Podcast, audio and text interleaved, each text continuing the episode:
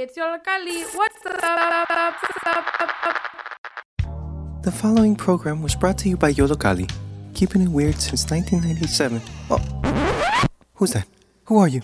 You're not allowed to be in here. Hey, yo, somebody get their grandma. Huh? Ah! Ah! Nah, you gotta do it like this. What's Up is back with another two hours of fully youth produced content, tapping into the matters and concerns of youth in Chicago. As well as all the crazy, wacky, tea sipping, gossip spilling, weird shenanigans that we, youth, get up to. Listen at your own risk because your mind might explode. The chances are low, but never zero. So strap in and let's get into the show!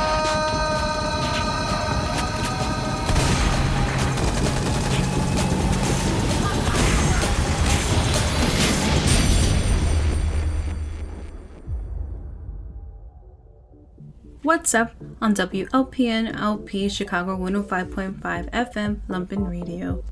And this is the Humans of the Fashion Industry. In this show, we will be speaking with various members of Chicago's fashion scene, from designers to store owners and even consumers themselves, discussing the topics of thrifting, fast fashion, clothing production, and the fashion of the future. Stay tuned for what these fashion forward individuals have to say about the world of fashion in Chicago. Have we used the word fashion enough? Hello, everybody. My name is Emmanuel, and I will be hosting our first conversation we have for humans of the fashion industry. Up first, we have a very special guest. Somebody that I love dearly. She has her own jewelry business. She is a stylist. She's a professional Instagram baddie, and she is none other than Zipporah Auta. Could you start by telling me a little bit about you? Hello, my name is Zipporah. I'm 19 years old. I am a freshman at Harold Washington College. I work at Akira and I have a small business. I make handmade jewelry and accessories. For um before we even get into this, I just want to remind the audience me and Zippy are friends for a really long time and I think that'll be apparent throughout our conversation. We've known each other since kindergarten, first grade. Since kindergarten. Yeah, so that is about 37 When you were Miss years. Lopez's class. Yeah. oh, Miss Lopez. And I want to kind of go back to your earlier years, if we will. Um, I want to talk about your. Oh, um, what was kind of some of your first experiences being exposed to fashion in general, and kind of what's your your history with your admiration with fashion? I think that sometimes when I was younger, like me and like my siblings, we would like watch like you know, back then, like the DVDs of different, whether it was like someone's album or something like that. And like sometimes they had a visual, which is actually something I didn't even think about that. That is something that like people don't do anymore. Like they don't have like their visual albums. Like I feel like that was a thing, right? But like, you know, like the CDs of like their music videos, all that stuff and whatever. I would really like that. We would definitely, me and my sister would be pretending to be the background singers. or like whether it was that or like a fashion show that like we would see on TV, just like randomly when you're flipping the channels or whatever. Or I would, you know, like tie blankets and like try to make like different dresses, different things out of the blanket and pretend that it was a runway, things like that. Or like taking a plastic bag and like cutting out the leg cones and kind of making it like a jumpsuit or whatever from a plastic bag. I feel like that's kind of what I think of when I think of like my very like early age and like early exposure to fashion. It was definitely just like me like taking like random stuff and like trying to make it something that it's not um whether it's like blankets, bags, foil, whatever. Girl, fashion on a dime. right? and so, uh, moving into later stages, what are were some of your more teenage inspirations or favorite fashion pages or models or brands? For me, like it's not like my parents were like rich as hell and whatever, and like me, just the person I am, like I definitely don't like to feel like a burden on anyone. Not that my parents made me feel like burden, like a burden. They definitely did not. But I feel like consciously I made a decision to save money in like the ways that I can. I've also always been resourceful. I feel like that's something that I've had like since I was a little kid, as I said before. Like, yeah, so translating into like my teenagehood, having like Nikes and like name brand and all that thing. I feel like every young person, that's something that like they think of. And like, if you don't really have like that much money, like that's something that like you like kind of like stress over at least a tiny bit. It doesn't matter. I don't care who you are. You've definitely like thought about that and thought about if you can attain what like the standard of like gym shoes, whether it's something little like that or whatever. Then I kind of did away with that. Yeah, so basically, me and my friend Cynthia, I don't even really know how it started, but like we just started going thrifting together. Our our favorite thrift store it closed down. Y'all, if you know it, it's the one I think it's like Damen and Archer, that family thrift right by the orange line. So we would be in there and just like saying, oh, like what if I did this with this? I could cut this, do that, that, that. Me and my friend Cynthia, I feel like we kind of um, started to like explore our own personal sense of style simultaneously at the same time. And that was really interesting and nice to see because our sense of style it's definitely different but i can kind of see like us like kind of inspiring each other a little bit. And it's just nice to see like someone else and their sense of style and their individuality growing with them as well. And i guess um, taking it to a deeper level and like kind of tying that back to what i was saying before about like the stress of like meeting standards in terms of like clothing and name brand and everything i knew that I wasn't comfortable with being like, hey mom, can you buy me this pair of shoes at like $200? And then can you buy me this coat? And then can you buy me that? If I already know that like she can't make those financial decisions comfortably, um, I didn't want to even ask. So, me being me and like just trying to be resourceful, I really got the knack of just like doing what I wanted with clothes, kind of exploring my relationship with clothes because certain things weren't really accessible to me. So I would cut this, snip that, just try to look cute in my own way with what I had.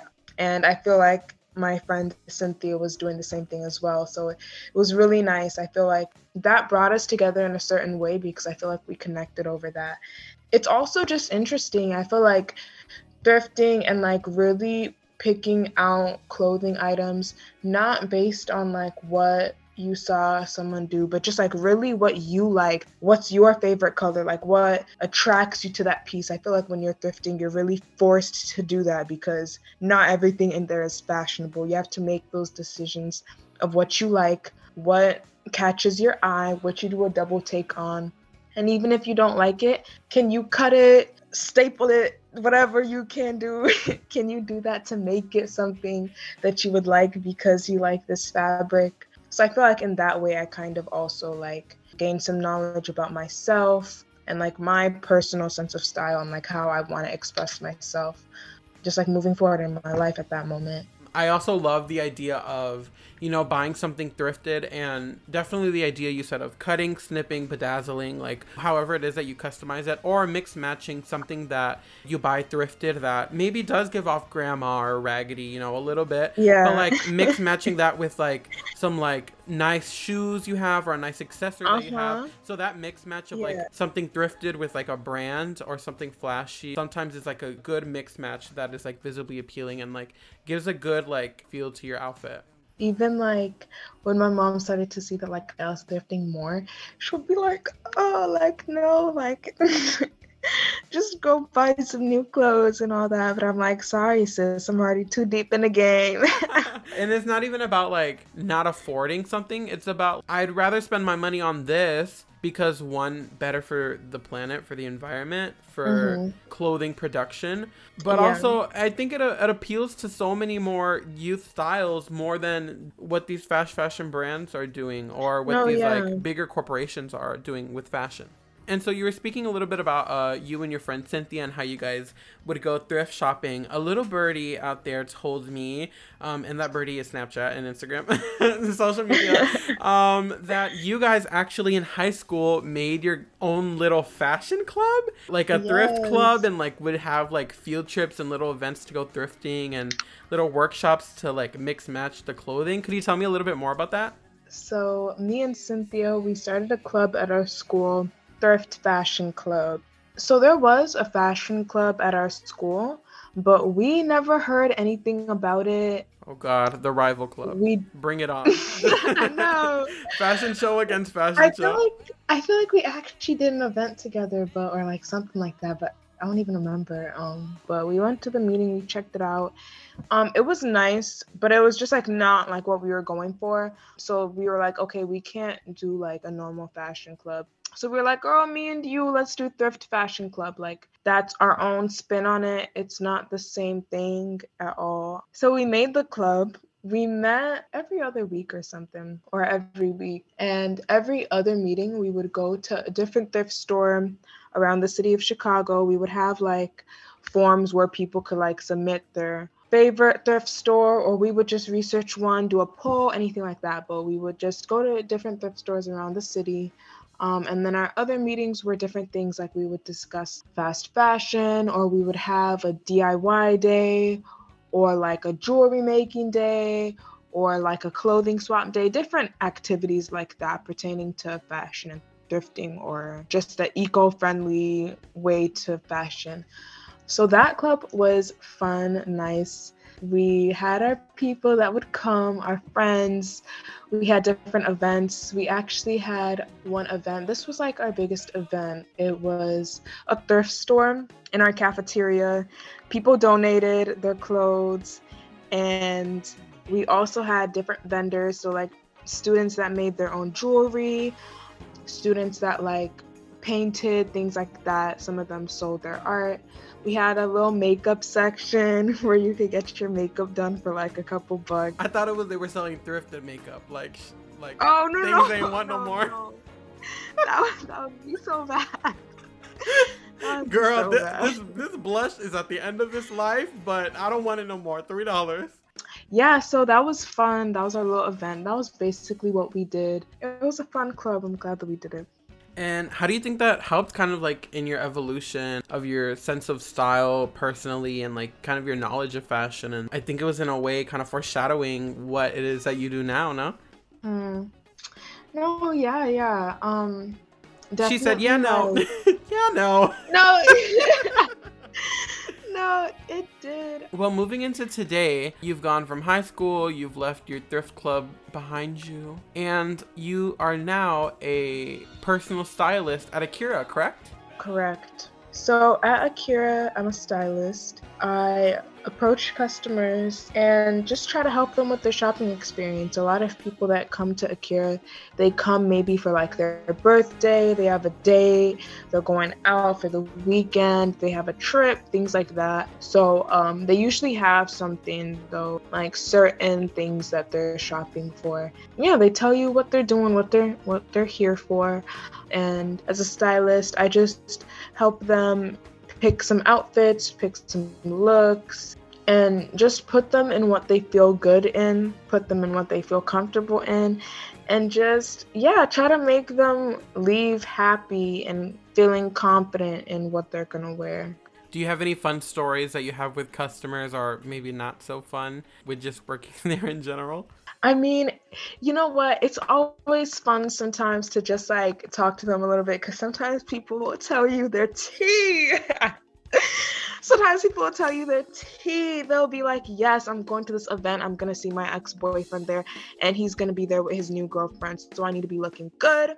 He liked my butt, so my butt got to be looking good. I want to look like this. I want to look like that. Yeah, I got to flex.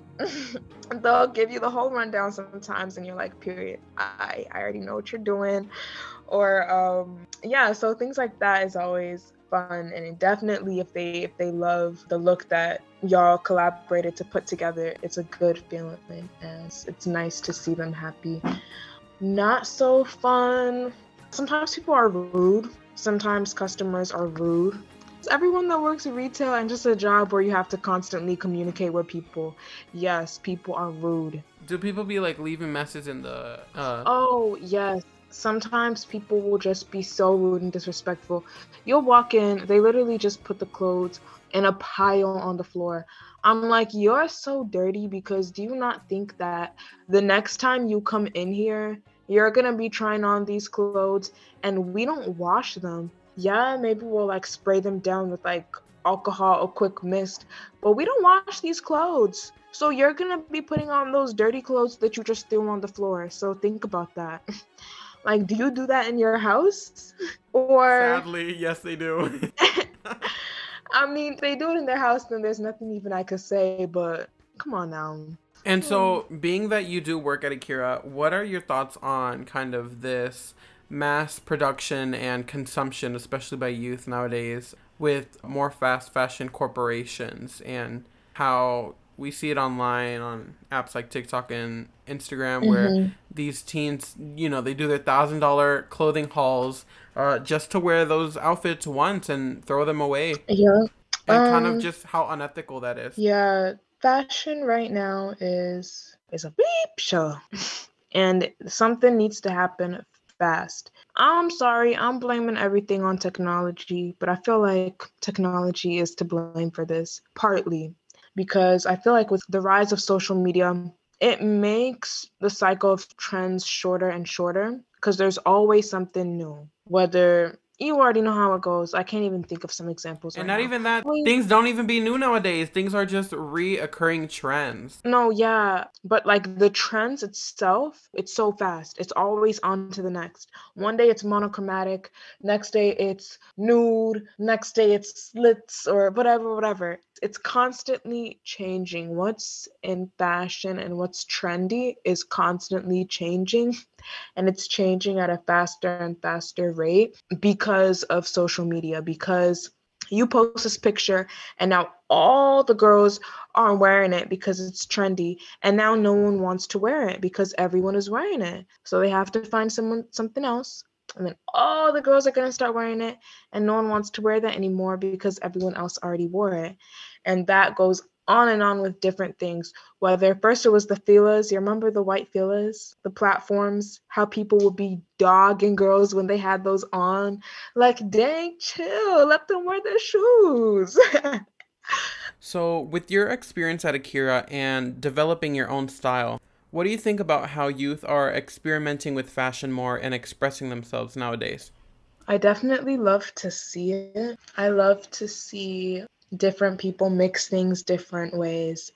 I love to see a group of young people walking down the street and like their style is different, but it's all so cohesive.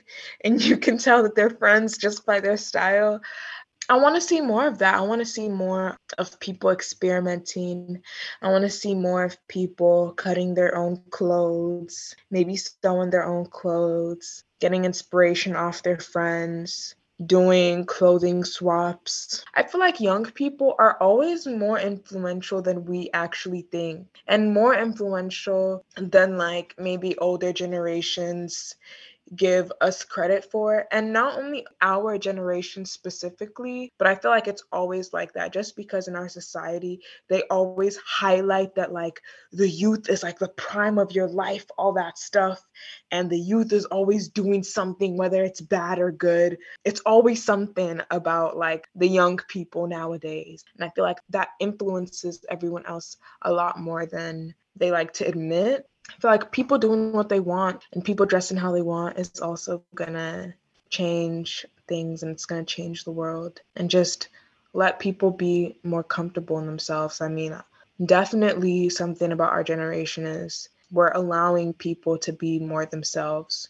We're giving people more space to express themselves and we're saying yes like you're valid and your experiences are valid and who you are is valid and how you choose to express yourself is valid and that's so so important. I definitely have a sacred relationship with with fashion style and self-expression and just like an intimate um relationship with it because i feel like at a point in my life I didn't feel too great about myself. I didn't feel too great about the world around me. And sometimes putting on that outfit and doing my makeup was literally the motivation that I needed to get myself out of bed. At a point in time, that was a need for me. I need I needed to look good because that's what I needed to get out of bed and that's what I needed to get through the day. So that already um, makes my relationship with fashion kind of a special one. And then that slowly just changing and evolving as I changed and evolved and grew and just seeing the way that my style changed depending on how I was and where I was in my life, I can definitely like look at my style in like different pictures and be like, okay, yeah, that's where I was, that's where I was, that's where I was in life because it just it just shows to me, at least for me, that definitely just showed up for me, yeah. And finding my style helped me find myself because of that and I mean, I feel like with all the talking I've done, you can kind of have like a vague web of like how fashion has affected me and the role it's played in my life so far. For sure. I want to move on a little bit into your jewelry business, Zipporah Creates. Could you tell us a little bit more about that? Yes. So right now I make handmade jewelry, earrings, necklaces, matching earring necklace sets, bracelets. Hopefully I want to expand into like other things, other accessories. Ooh. I'm definitely trying to get back into it. And what was some of your initial inspiration when starting your business? There was this one time I was taking a walk because I would go on a lot of walks during quarantine, just like escape and change scenery. And I was in this little park and I was walking, and it was the middle of the day and it was like really sunny out. And I remember looking down on the sidewalk and there was like broken glass everywhere and like it looked like diamonds kind of it looked like diamonds how the how the sun was like shining down on it and i was just like wow i was like that looks so beautiful it's like i bet like if someone like did something with that or like from like a certain angle like people would actually think they're diamonds so I picked them up, picked up a couple pieces. Girl, what? Did you have I gloves? Liked. What? no, with my bare hands. I picked them up and I went home and I made some necklaces and some earrings out of them. I definitely think that my first inspiration was just like taking like random stuff and seeing what I could do with it because I mean again this was during quarantine. I, I couldn't go to like certain stores that I wanted to. Right now I definitely use a lot of recycled items like if i see like broken glass on like the sidewalk and i think it's like a nice shape i'll pick it up. Or if i see like a little pendant that someone dropped i'll pick it up and clean it. Or like rocks. I've used like a broken hanger before. Like just different objects that like i see it and i see potential in it. I'll try to just polish it up and see what i can turn it into. Like just moving forward I just don't want to limit myself because I feel like these first couple of months I was trying to limit it to like earrings, necklaces, things that people know. But just moving forward, I want to explore, do more body chains, maybe waist beads, belly chains, things that people haven't seen, maybe some experimental jewelry. I've been kind of scared to do that, but like I may as well. And I feel like I've been a little bit more picky as to like how I spend my time. So I would rather make things that I really want to make and people think is weird and they'll never wear it. Um, but maybe one day it'll be something that's in fashion. I don't know. For sure. I'm just gonna do what I want. I love that you got such inspiration from the elements surrounding you and your environment. Really just letting your your community speak for itself and representing that through your your jewelry. That's beautiful. Mm. I just want to expand and I just want to do what feels right to me at the moment. I did give myself the grace of if it doesn't feel right right now to produce and to create, then don't do that because that energy is needed elsewhere. And when it's time for you to create, you're going to know and you're going to create because I don't really plan a lot of the designs that I do. It's more of like, I'm going to make this. I'm gonna make this. I have the inspiration to make this. Let me make this. I appreciate myself for giving myself the grace of taking it at my own pace, but I also need to be more disciplined in myself and know when sometimes I need to motivate myself to do these things. And sometimes I need to channel that energy, even though it's not there ready. I need to say, hey, come here, come here real quick, because I need you. And just finding the balance. Balance is everything. So, yeah. And where do you see fashion in the future? This world is so crazy. Hopefully, a little bit slower. Hopefully, people, um, especially with climate change being something that we're seeing and we're dealing with right now, I hope that something is done to kind of control these companies. I hope that these companies reflect and see the contribution they're making to this because at the same time, consumers need to educate themselves and need to be conscious where they're putting their dollars. But at the same time, we only have so much control because people need clothes. And sometimes people don't have money and it's such a tough loophole right now because fast fashion, you can be fashionable and you can still save money and get a lot of cheap things. That is very dangerous because it's very tempting. Who won't want to get that cute dress for $10? Who would not want to do that? Me. Especially when especially when you're only working a part-time job or you have to put your money here here and here there and you have bills to pay too. Hopefully fashion is seen more as an investment. I hope that people will be more conscious of what they're buying, be more conscious of how many times you're going to wear something, because I feel like that's something that could help a lot. Just, am I going to wear this in a year? If not, mm, maybe not buy it. And I hope to see people valuing the people that make these clothes and by valuing them more, that means giving them livable wages and supporting the people that are making clothes and set their price at a livable wage for themselves. And hopefully, being more picking sustainable, um, eco friendly fabrics. Just producing in a way that's a little bit more loving towards Earth than what we're doing now. And loving towards people and the people that are putting their energy into making these clothes. Well, Zippy, thank you so much for coming on today and for speaking with me and with the audience. I appreciate you for Thank making you the time. for having me. Of course. And where can people find you and your business? Mm, my Instagram is Zipporah Auta, Z I P P O R A H A U T A. Spell it for the children. My website is ZipporahCreates.com, and on there you can find my products and stay tuned for any upcoming events and pieces. Yes, thank you so much for being on our show, Zipporah. We appreciate you so much. And this is the end of this conversation, but there is three more to be had. So definitely stay tuned for the rest of our two hour show, What's Up Humans of the Fashion Industry.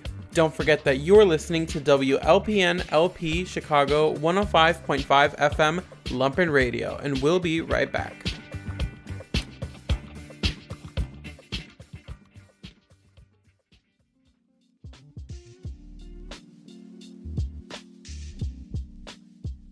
Hello, you are listening to WLPN LP Chicago 105.5 FM Lumpen Radio, and this is What's Up Humans of the Fashion Industry. My name is Jennifer, and let's get into our next interview with Miguel Cervantes, owner of the store Comercio Popular in Little Village.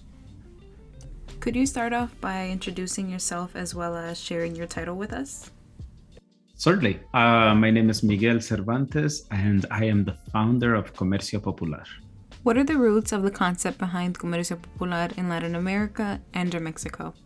For sure. They are very personal, actually. So the project started in 2018. Um, I was born in Mexico, so, but I've lived in Chicago since I was six years old. Uh, for me, it w- it's a very personal project in many ways. Um, it was born out of curiosity to further explore sort of like my Mexicanness, uh, which in Spanish you would say Mexicanidad, which is kind of like a term that came from the author um, Octavio Paz, and it was his his attempt to explain what Mexican means and the good things and the challenging things of, of, of being Mexican. So I kind of related to that, having lived in the US for so long. Yeah. And then there's layers of me being immigrant, being queer, being a designer, and just how that related to to things that were or are made in Mexico. Just just having that design curiosity because I've seen design global design as as some people describe it come from you know Japan and uh the Nordic regions and countries and, and even American design, but we rarely hear about Mexican design. At least I didn't at the time. And once I discovered that such a thing existed, it was a very personal sort of objective of mine to share it with other people. And, and that's really kind of where it all started. Could you talk a little bit about your Mexican identity and adapting to America as well as adapting to Chicago street fashion? For sure. Yeah, yeah, yeah. Uh, I always think I have a very unique story, but it's actually not that unique. Uh, probably a lot of people could relate. You know, I, again, I was born in Mexico. I came here when I was six years old with my family. Um, so I didn't speak the language meaning English. Um, and so, so it was challenging. I and we landed in Pilsen. That's where I grew up. It was a very different Pilsen from from what it is today. Um, so in a way, it was very insulated. Um, I didn't know much outside of Pilsen, and everything that sort of like I took in came from the neighborhood, from the community, because that's all I knew. However, I was very fortunate to have a young father young meaning he was like in his early 20s when when uh when he was uh, we were all in pilsen. Um and he was also very sort of like curious and and arty and sought to kind of like explore culture in ways that um, that perhaps other people didn't, and that brought me a lot of exposure that that I wouldn't have had otherwise. A sort of like influenced both by my family but also by by the community. At that time, to me, Chicago was Pilsen and nothing more. Um, and then it wasn't until I went to high school. I, I was in high school at uh, Whitney Young um, High School, and that opened a whole other world of uh, of what it meant to be a Chicagoan and what it meant to to have an identity that most often is expressed through fashion. Um, you know, like like many teenagers at the time, you're you're trying to kind of like make your voice heard, not necessarily like literally, sometimes visually. Uh, and to me, it was just fascinating to see many cultures and many youth express their way and and I wanted to be part of that. So so I think that's that's a little bit of how I started discovering what it meant to to present yourself through your clothing a little bit inspired by your culture perhaps or by the culture that was happening around you. And, and most often it was through through street culture. What is the idea behind your comercio popular? Yeah so so it's uh comercio popular is, is really a concept that uh, again goes back to me uncovering or helping myself uncover uh, contemporary design in Mexico. I think when people often think of of Mexican design or, or art, we we often go back to to the traditional and to the crafty and to and to sort of like muralism or whatnot. Um, and oftentimes we forget that that there's a lot of creatives out there um, who are just as contemporary, just as modern, um, but that are still kind of like rooted in heritage and tradition and, and trying to bring that into what they create. And to me, that's really exciting. I, I get really excited by that, partly because, again, it's not something that I was exposed to recently and, and it felt like something new to me so i wanted to share that with other people um, and one way of doing it was by inviting those designers to be part of the project like uh, selling me their design so then I could sell it back here in Chicago. But it's really become much more than just selling or showcasing design. Um, the concept has become very community oriented because I've also realized my responsibility to. Uh, to create spaces uh, for myself and for others where they can experience this um, and where they can kind of like create a dialogue or, or a conversation um, and make those connections. Um, I think a lot of people who are interested in the project can find the connection, whether it's through their parents, through their culture, through their heritage, or something like that, um, where they see those little elements of the design kind of like reflected back uh, through through the objects or the clothing, even. So yeah, that's that's the idea. It's become much more of a cultural project as much as a, as a retail concept.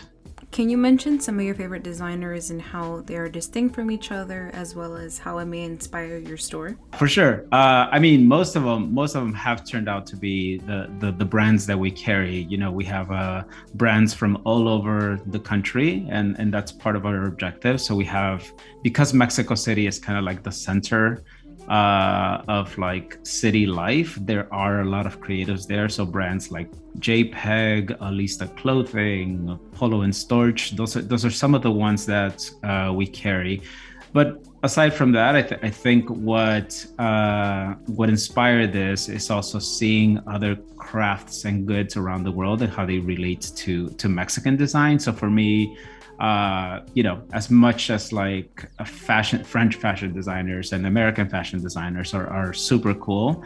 Uh, and I, and I get inspired by them. I like a little bit more of the sort of like traditional, um, more local designers as well. So or or like uh, more cultural design. I guess you could you can also say it. Uh, so I get inspired by like Nordic design, by Japanese design by um, you know by by certain design that might not be considered design. It's more of a, a lifestyle that's that's a little bit more like rooted in natural materials or natural resources and things like that. Could you tell me why it was important for you to pick this location in particular here in little village? Partly because I, I connect with it. So we we did have a shop in pilsen before a pop-up. Um, and then because of the pandemic we had to close that down um, and and because it was a pop-up it was a way of us trying to see how the community would respond to it um, you know who would come through or whatnot. And then uh, a year or 18 months later as we were looking to reopen and, and kind of like bring back the the space because the the the, uh, the idea has continued through virtual or digital sort of offerings uh, like instagram. But um, when we wanted to bring back the space in real life, um, Pilsen had changed even more.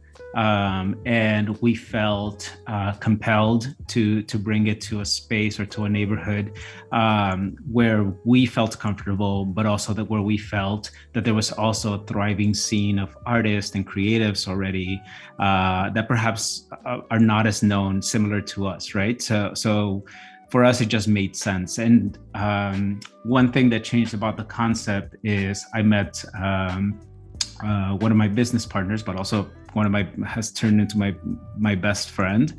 Um, and her name is Lucia, and Lucia was born and raised in Little Village, and she wanted to open a flower shop.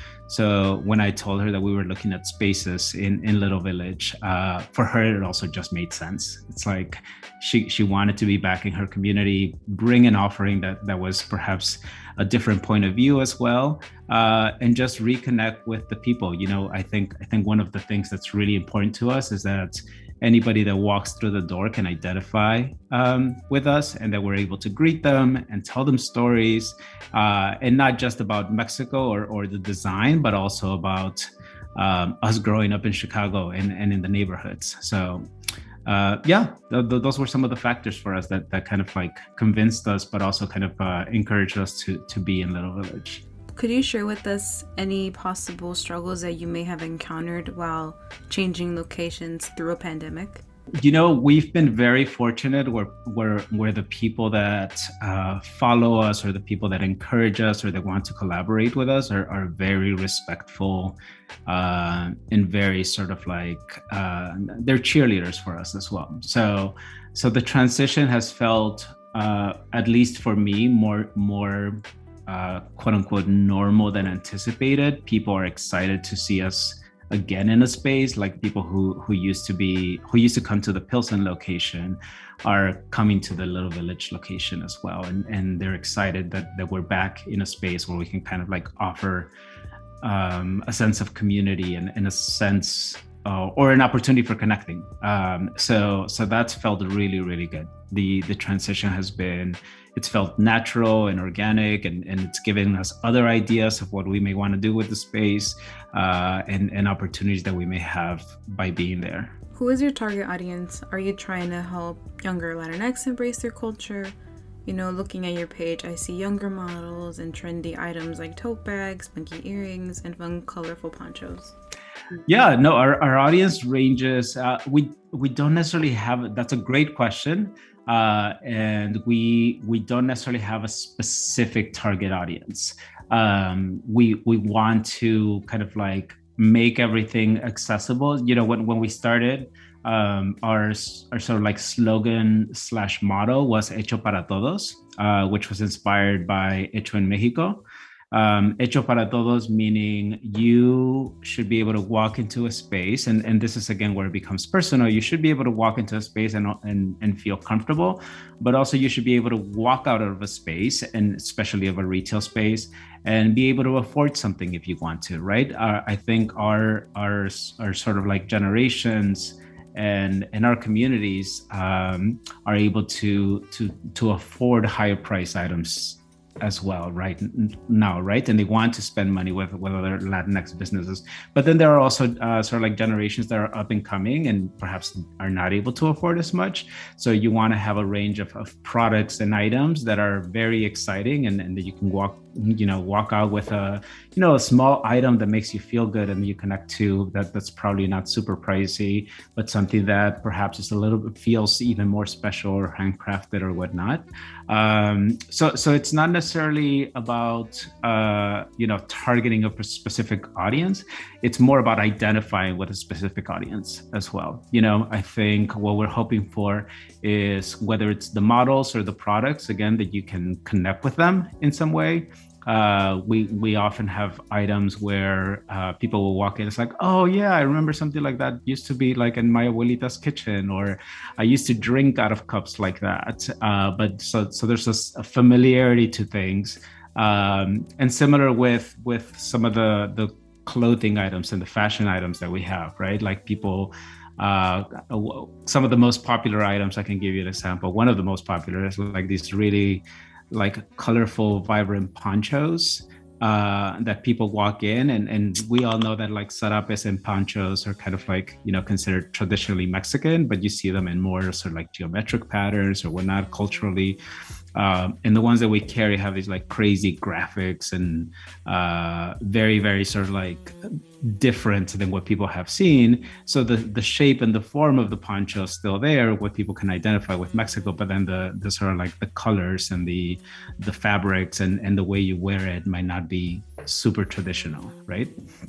Yeah so so a little bit of everything for everyone. Can you tell me who and what is essential for inspiration when it comes to your store yeah, um, I think uh, that's that's what's kind of really fun and exciting about this project for me is that the people that I work with um, or that I connect with are are all essential to the project, right? As much as my my friends and business partners, as the people who who come into the space. Uh, creatively, um, I don't think this would be able to happen without me actually being in Mexico, making those connections with um, with the designers and the makers and the creatives uh, who who make the things right? Uh, they're they're sort of like essential to to the narrative and and to what we present. So without building those relationships and and that's one thing that's um, in terms of the process that's one thing that's very important for me. It's getting to know the designers and and who we're we're purchasing from. Um, but also them getting to know who we are. Um, you know, a lot of a lot of designers, um, and it's changing, and then that's one of our objectives. Always see um, New York or LA as the places to kind of like try to sell and try to visit or whatnot. So, so one of my objectives was like, hey, we have a really really cool Latinx crowd in Chicago uh, that would love your designs, and and this is why you why you should you know be present in this market or in this city.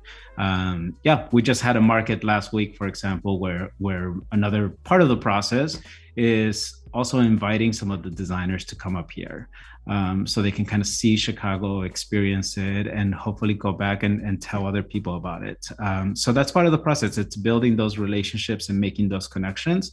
Um, so our audience keeps growing, so our, our sort of offerings keep growing, and the designers themselves kind of like discover or or or not necessarily discover, but like are made aware that that Chicago is is, is a cool place. Do you think you can tell me a little bit about your background and how it has led up to this point?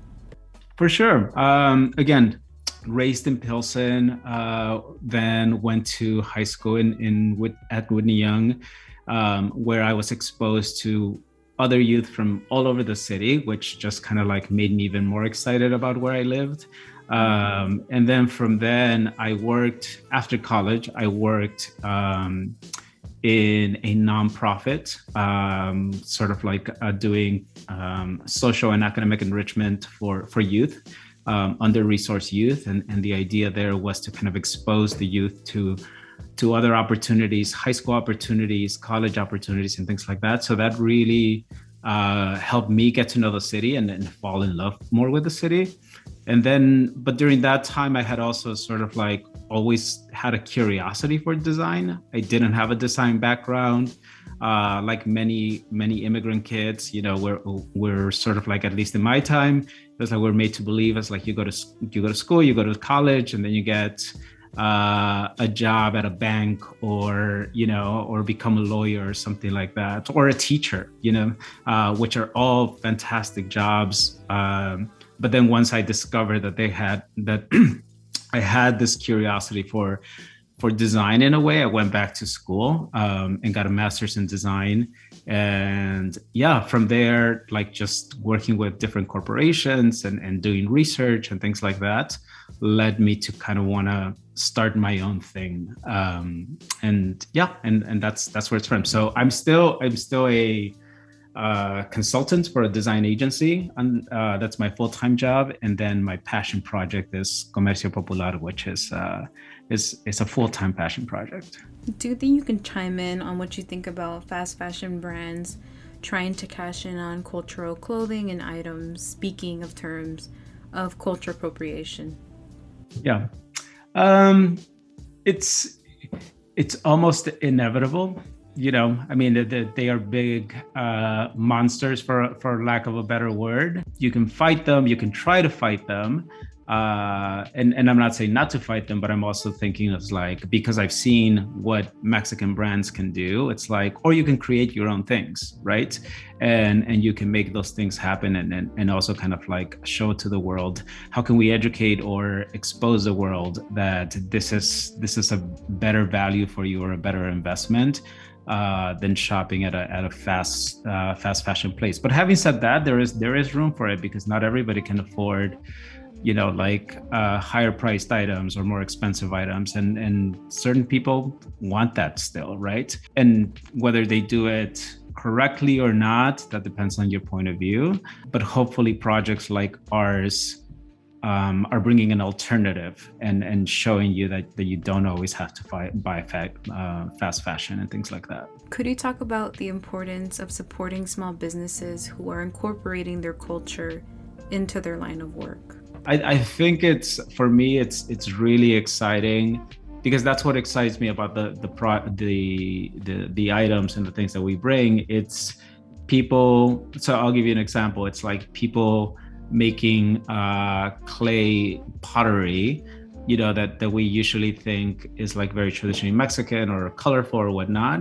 And then and then you have a designer who's like sure we can make it the same way but what if we made it this different shape? Like we, what if we kind of like made it a little bit you know weirder or less colorful or whatnot. And it's like and and it looks just as beautiful and it feels just as beautiful as as the traditional things. Uh, so to me that's that's really fascinating when when people think like that. Um, so for people to to be inspired by the by their culture and kind of like give it a new spin is I I love it. I mean, just to give you an example, we are launching an event uh, or a brand helping a brand launch uh, themselves um, in Little Village. It's uh, it's a couple who grew up in Little Village and they want to get into the coffee business uh, but they don't want to do it like everybody else. So what they're doing is they are only selling uh, coffee coffee from Mexico, from the state of Chiapas, and it's a collect. Uh, they work with a collective of women out there, coffee growers, uh, which is one of the few in Mexico. Uh, yeah, but they are making it their own by making drinks that you wouldn't expect. So they're making like a spicy horchata or like a café de olla with like different tamarind flavors or something like that. You know so so it's i think it's wonderful when you can take a little bit of your culture give it a spin and kind of make it your own. Uh, so so I, I, I highly support that is what i'm trying to say. Lastly could you talk to me about some of your all-time favorite pieces in your store and why they're your favorite? How do they add to your own personal style? Yeah for sure. Um, one that comes to mind is these uh, this clay pottery that we have, which is very traditional, and it's from uh, the Pai Pai community in uh, Tijuana in Baja California. And it's one of my favorite, I mean, they're, they're all my favorite pieces, but this one kind of stands out because people usually, when they think about pottery, they might think like Oaxaca or, or other states that are, you know, kind of like known for their crafts. So for me, it's, it's really fascinating and important to, to find um, a piece like this, but also the, the Pai Pai is a community in um, in Baja California that that's has like a dying language or a dying dialect, some people would say. Um, and this artisan is trying to help sustain and maintain that language by creating pottery and then taking some of those profits uh, to educating other people about uh, about the language and, and their culture. Um, so so it's it's it's a piece that represents many things uh, along with like artistry and design. It also represents like community and culture and language in, in many ways. So yeah so I, I would say that's that's probably one of my favorite uh, or one piece that, that that stands out for me a lot. Aside from this sunday event do you guys have any other future events that you're planning that you would like to share with us we do. Uh, we have a Christmas, what we're calling a, a, Christmas market in December for the holidays, where we'll be showcasing design pieces that are all vintage. Uh, so we've we've gone through to Mexico City and Guadalajara and found like little vintage pieces uh, that are rooted in Mexican design. So uh, that'll be really special. Those are like pieces that, that you can't find very frequently and, and that are rooted in Mexican design. So uh, yeah, uh, that'll be uh, probably the third week in December. Um, but we'll we'll continue like programming. So so through our Instagram page, uh, you'll see all the events that are happening there, including the the coffee this this Sunday. By any chance, could you tell us where our audience can find you at? For sure, we're at 2901 West Cermak Road, um, which is at the intersection of Cermak and Marshall. If you are from Little Village or you are from the area, you will recognize the Apollos 2000 sign. Uh, and we're like half a block across the street from there, basically. Well, thank you so much, Miguel, for speaking with me today. Moving on with our show, we have two more interviews to come, but we're going to take a quick music break and be back with more content. Don't forget that you're listening to 105.5 FM Lumpen Radio, WLPN LP Chicago, and this is What's Up Humans of the Fashion Industry.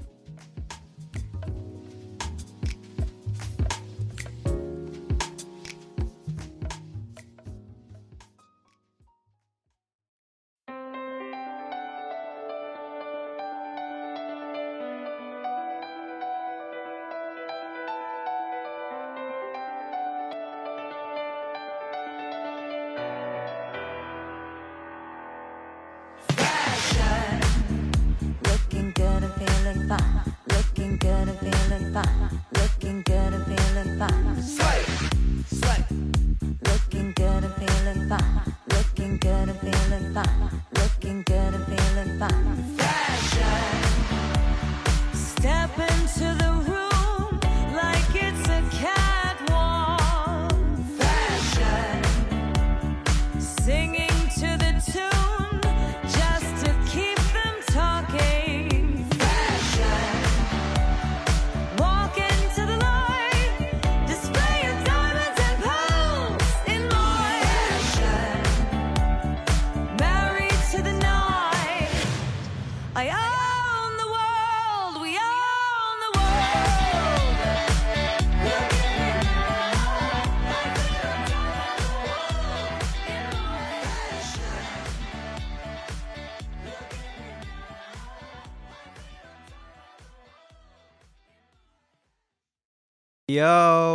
What's up? It's August. You're listening to What's Up on WLPN LP, Lumpen Radio, 105.5 FM, Chicago. I'm here today with Jamie Hayes, owner of Production Mode, a Chicago based fashion company focusing on creating ethically made clothing. She's a designer, she's a DJ, she's an all around amazing person. So, thank you for being with us today. And uh, let me just kick it off with the first question. Could you tell us a little bit about how you got into this line of work? Sure thing, August. Um, thanks for that introduction. So, I'm Jamie Hayes. I am the designer and founder of Production Mode, um, based here in Chicago in the Pilsen neighborhood now. I've been doing production mode since 2015, but I've been a designer for a lot longer. So I started out, I moved here to Chicago from St. Louis to study fashion and I studied at Columbia College. And even while I was still in school, I got very lucky and I got a job working for another designer um, called 1154 Lill Studio, which was a pioneer in the area of mass customization. So there were different handbag silhouettes and then a whole bunch of different fabric swatches in the store. And the client could come in and pick out which swatches, which fabrics they want on which part of the bag. So it was really cool because this was the early 2000s and um, you know no not many people were doing mass customization like even nike wasn't doing it yet like where you could customize the different components of your sneakers and we even developed uh, like 3D visualization and online vis- visualization of what you were doing. So, and the fun thing as a designer, especially of my generation, like post NAFTA and post Pacific Rim agreements, is that because it was customized, we had this like three week turnaround time. So we couldn't really manufacture much outside of Chicago. So at first we did everything in house and then we worked with contractors in the Chicago area. So I got a ton of production experience which is partly why I called my company production mode. And also, uh, it kind of radicalized me because I saw how different contractors operated, and there were some good ones, but there were also some really bad ones. So, you know, we have sweatshops right here in the US, right here in Chicago. And also, I became friends with a lot of the stitchers, and I heard their stories, and the stories were all so similar. The company that I worked for was, was great, treated workers very well. So I saw that a different way was possible and that really inspired me. And you know i started working in um, activism and social justice movements um, after i left that job. So production mode is also kind of talking about the means of production the modes of production kind of a neo-marxist point of view which uh, maybe a strange marketing and business standpoint but really trying to do something in this system that we live in here in the us i really love the double meaning in the name um, I wanted to know from the time you started working in the fashion industry, has the amount of sweatshops increased or decreased? What's changed there? Gosh, that's a hard question to answer because I didn't do like a whole, you know, sociological survey. And there really isn't a very big fashion industry here in Chicago, especially for cut and sew contractors. So even um, whether you're trying to manufacture ethically or just at all, sometimes uh, designers have to leave Chicago in order to get their brands produced. So they'll work with contractors in New York or LA, kind of depending on what skill sets they're looking for, or you know, go all the way overseas. Um, the fashion industry has changed a lot since the early 2000s, but really the the trends that you see now were already kind of in their inception. So a couple of things, you know, like things had really been starting to be offshored, and that you know increased even more. So that's also why you see um, less of a locally made fashion scene anywhere in the us i think the good news is that we've already like bottomed out and we're starting to to come back up and see kind of more options um, for different service providers in the fashion industry so sometimes what we struggle with is just finding anybody to work with at all, whether it's cutters or sewers or uh, the people who uh, make the patterns or grade the patterns. Mean, again, I do a lot of that in house. That's been sort of my solution to the issue is just try to control everything. But also, everything has changed on the sales and marketing end. You know, um, like most industries, super fashion was super disrupted by the internet, and, and some of that is good for small providers in that you can work and sell direct to customer. You don't need the trade show circuit anymore. You can speak to your customer directly via social media. But the hard thing is, is of course, um, you know, small brands don't have budgets for people who do SEO. Uh, we may not be the most savvy with like all the changes that happen with social media constantly, right?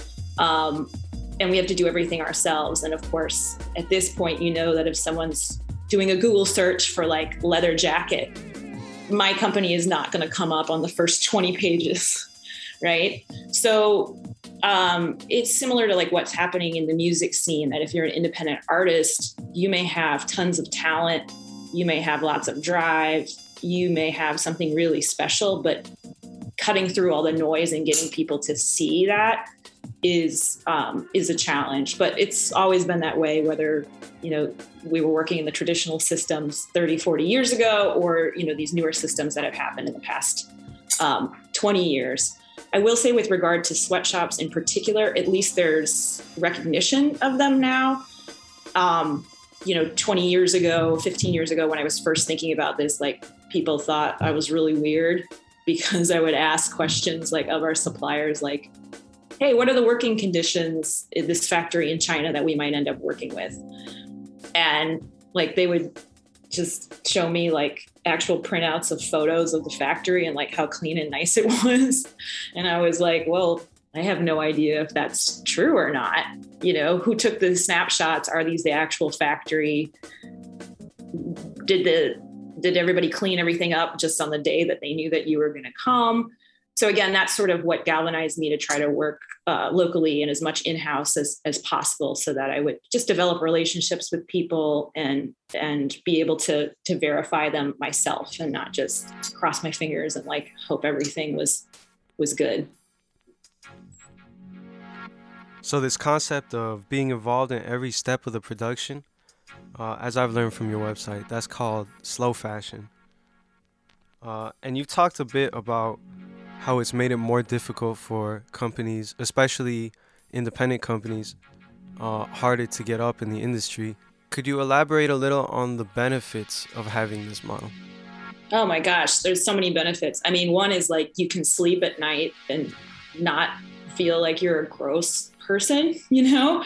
I mean, it is really the baseline. I'm not trying to say that uh, if you don't actively exploit people, you deserve an award or something. Like, sadly, that is kind of where we're at in the capitalist system. But, um, you know, still just knowing that you're trying to be part of a change um, and um, creating a dialogue is just the baseline, right, for like mental health in this world, in my opinion.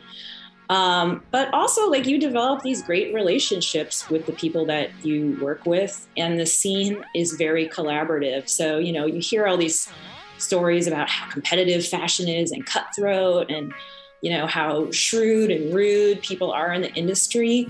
And honestly, that hasn't been my experience, at least not working in Chicago. Um, you know, working with other fashion designers here um, we share our clientele. Our clients are super supportive of us and they you know tell their friends who they think might like us. It's not just like oh she's my special designer and i don't want you to know the secret. You know so i think that there's this spirit of community and collaboration and that extends beyond just the fashion industry. Uh, because chicago is a smaller market for fashion um, i end up collaborating with like screen printers fine artists weavers textile mills and uh, musicians, you know, everything that I'm passionate about, um, activists. So I, I, think that that is harder to do in a, in a larger city. And if you're working in a more um, traditional model or like you're a bigger company i mean of course you see like h&m doing their conscious collections and what have you but you know you if you're a really kind of digging deeper you, you think about like well how you know, how sustainable is that if they're pumping out 26 collections a year? How feminist is this t shirt if, you know, it's being made in a sweatshop, you know? Uh, if a big company is making a t-shirt that says black lives matter but they're exploiting workers throughout the world do they really understand you know social justice So I think working more slowly and intentionally allows you to like dig into these questions. I don't want to say that we're perfect or we don't have room to grow or learn, but at least there's the the space to to do so and to question things. So you mentioned you collaborate with a lot of artists of different mediums. Do you view your work with production mode as more uh, an art or clothing? That's a great question, kind of a provocative one, because I think that there tends to be a hierarchy in the art world where art or fine art is perceived as more important than craft. Um, or kind of the manual arts uh, or design, even. And for me, there isn't a hierarchy. And I think that's starting to shift in the art world as well. Um, and I think that that you know the creative sensibility that that makes us humans can be present in anything that you do. It doesn't have to be something that would be hung in a museum and hung on the main floors. You know, if you go to a museum, you will see textiles, you will see um, some clothing, but it's usually like in the basement. You know, and I think part of that is also that fashion has um, been seen as uh, primarily something that uh, is, you know it's very feminine or effeminate and that's not true. We all wear clothes of course and luckily now too um, boundaries of gender are really being questioned. Boundaries of sexuality are being questioned and we're kind of moving away from this this binary right? But um, all that said, I try not to stick in those strict distinctions, but I'm also very happy when people call me a designer or talk about my craft. I don't need to be labeled as an artist to feel like what I do is relevant. That said, I love art. I love the art world. I love creative people. That's what what drives me. So, um, and another challenge as an independent designer is accessing like really cool textiles. Um, you if you go to a fabric show as a small designer lots of the mills won't even you know give you the time of day because they want orders like 10,000 yards that might be their minimum. And certainly if you want to develop a collection with most mills it's it's pretty hard to do so unless you're going to place a giant order.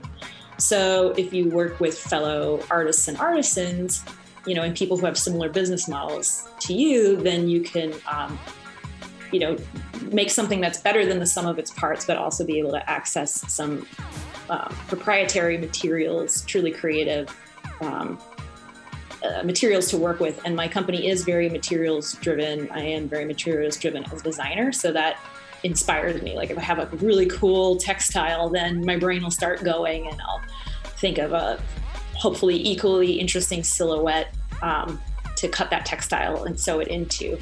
So I've worked with people like the Weaving Mill, um, and, and they're really interesting in, in the terms of how they bridge the art and design practice. They're based in Humboldt Park inside of um, Envision, which is a, uh, a facility uh, for uh, adults with developmental disabilities. And they work with the clients there to produce materials, run workshops. It's like a super fun place where everybody there is just like making art and dancing and socializing, and it's like so fun just to visit and be in that environment. Um, I've worked with Studio Heron, which is um, a textile studio um, above, they're based above my studio now in Mana Contemporary. Um, Leslie Baum, who's a fine arts painter who hand painted some silk um, tops for me, and she has a show coming up at the Cultural Center. And we're in the midst of another collaboration that I've been dragging my feet on. I gotta speed that one up on my end. Um, I've worked with Paula Wilson, who's an incredible artist um, and printmaker. So she's done some prints for me.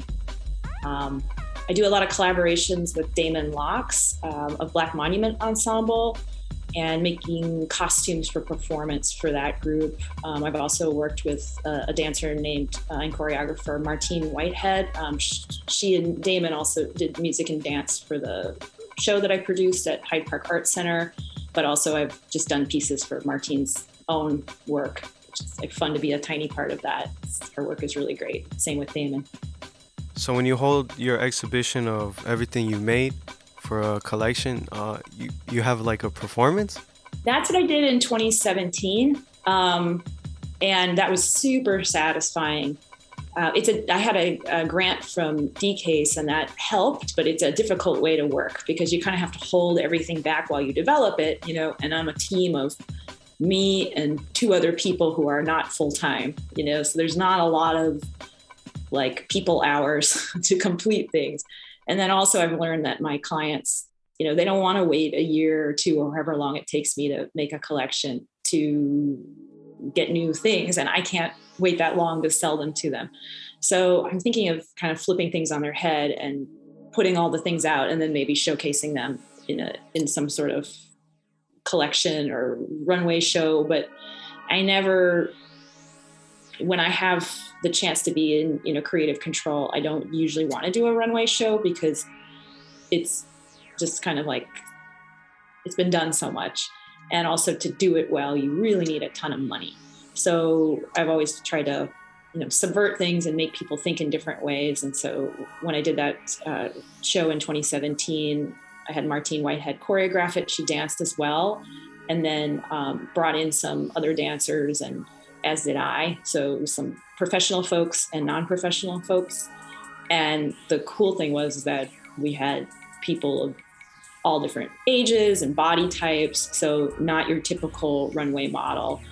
And again, luckily, the fashion industry is starting to do that as well. But, you know, it was still viewed as, you know, this very different way of showing work back then. And uh, people seem to really like it. I remember people coming up to me and saying, like, well, now I can envision myself in these pieces because I'm seeing them on someone who has a body type that's more similar to mine. So that was really cool instead of being like, oh, I need to see this on someone who's six foot two and four inch heels. Like, no, I want to see it on a real body. And then also, of course, Martine's movement was really beautiful and very different than the kind of like stomping runway walk, which that's cool, but like seeing the garments in motion from every angle um, in kind of this real poetic um, form of movement was was really powerful. Speaking to the design aspect of this job, what's what's your personal process like for creating a collection of clothing? Well, ideally, you start with some kind of mood board, and uh, some people have a real clear clear idea from from the get go in terms of like words or images or concepts.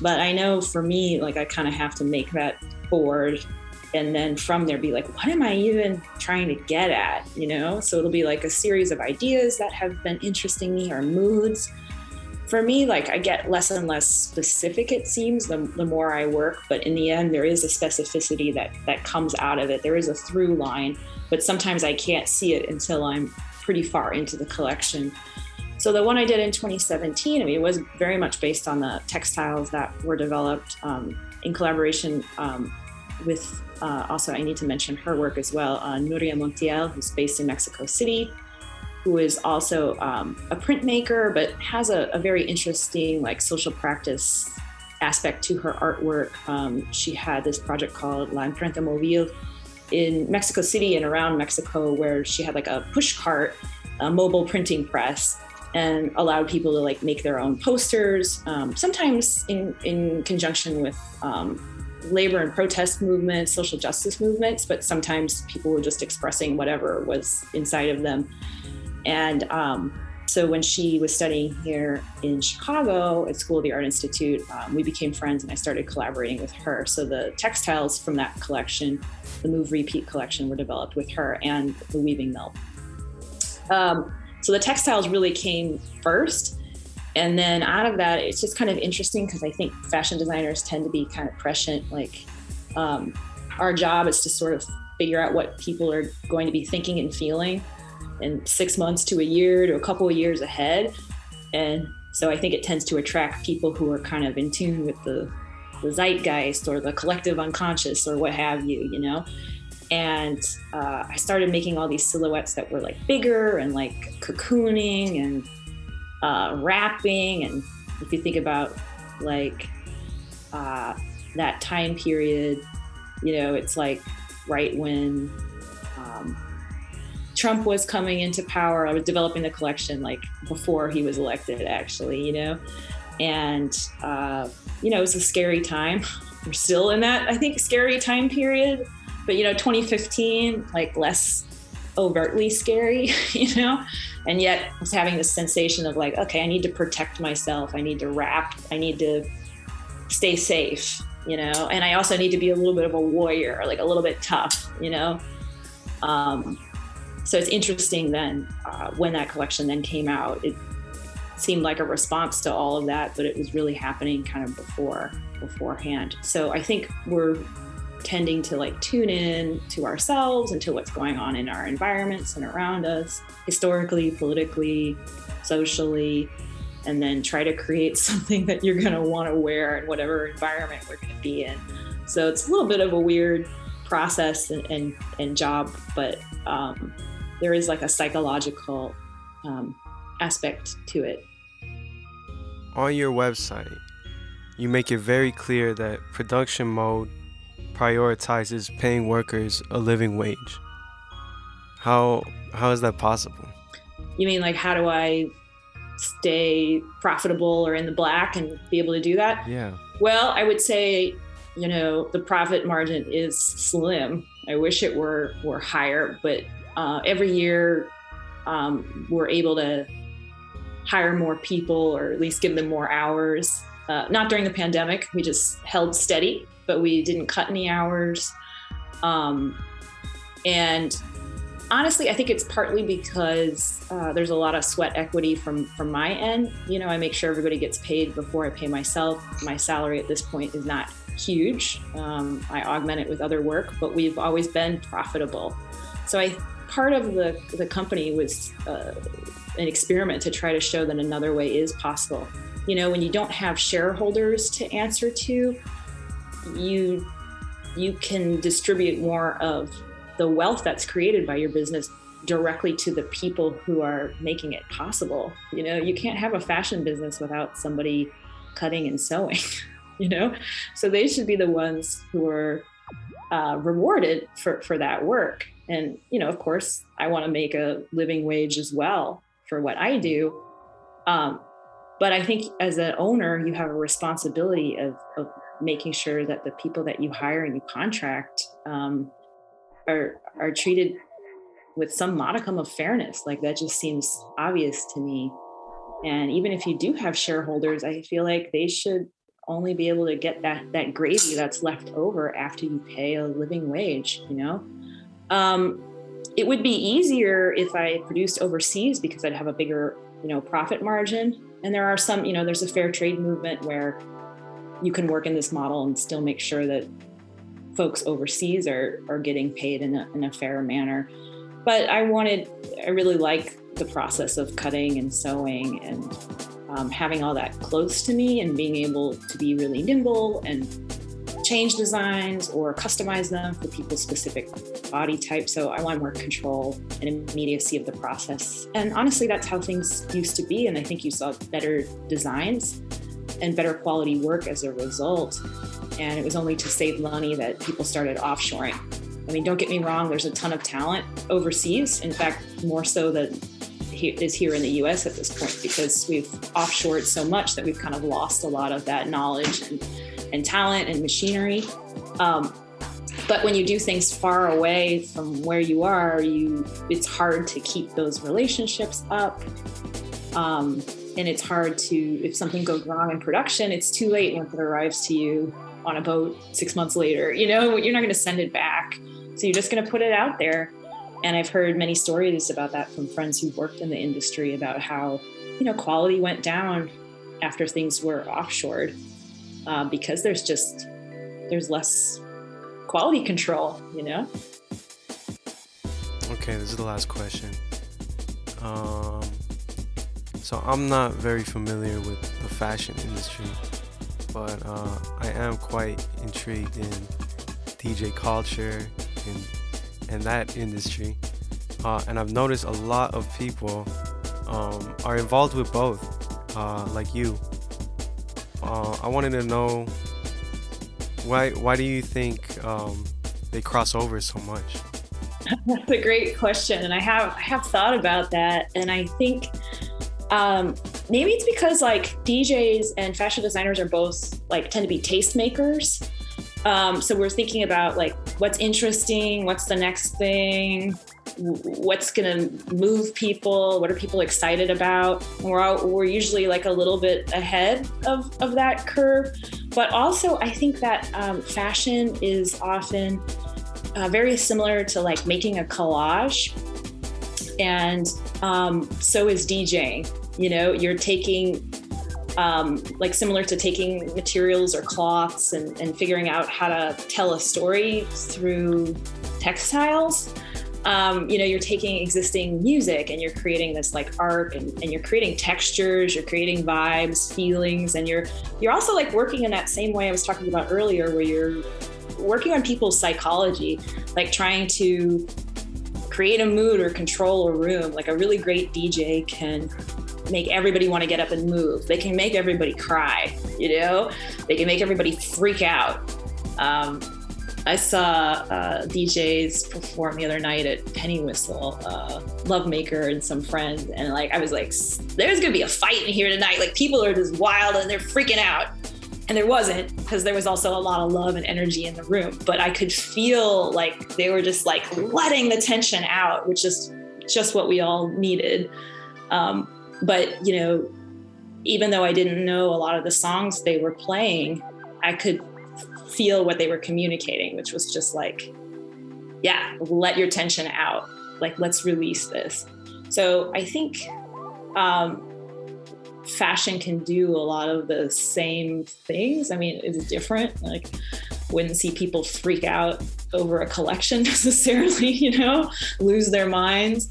But uh, there's still um, a lot of subtle subliminal messages like literally woven into what you're doing when you're a designer. And i you know you weave records together too. Um, and if you're talented technically you can blend records and create uh, your own unique sound that's only going to happen in that moment which is also really cool kind of like a one of a kind garment.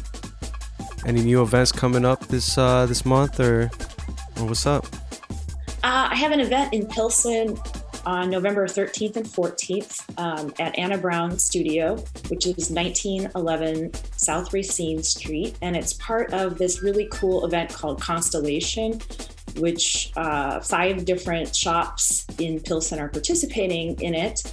And so, uh, if you want to come, the first location you go to, you'll get a little map and there's a punch card. And if you visit all five locations, um, you'll be entered into a raffle for this amazing gift bag of work from the different shops and the designers who are participating. And all the shops are independently owned, locally owned, and off, most of them feature the work of local designers as well. So it's it's going to be a really cool way if you're thinking about your holiday shopping to like support local, ethically made, artistic things. And um, I think most of your listeners know that like Pilsen's just a really beautiful neighborhood, tons of stuff to do there. So like make a day of it while you're there support the bars and restaurants, see the murals, enjoy the people hanging out on the street, all of that. So that's my that's my news. Again, thank you so much for your time, Jamie. If you're interested in learning more about Production Mode, check them out on the website productionmodechicago.com or on IG at Production Mode. There's a What's Up on WLPN LP Lumpen Radio 105.5 FM Chicago. I'm August. Uh, I'm gonna pass this off to the ads, and we'll be right back. Stick around.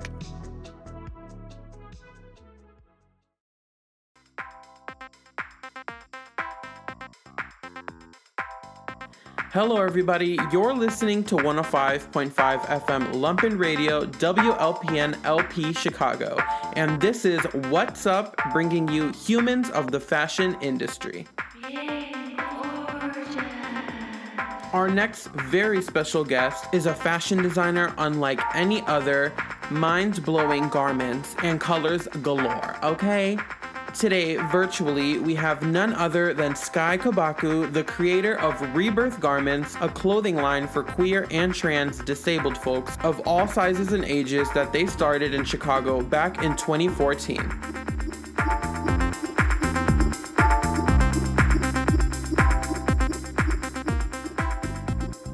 Hi, Sky. Thank you so much for being here with us today and for accepting our invitation to be a part of our radio show.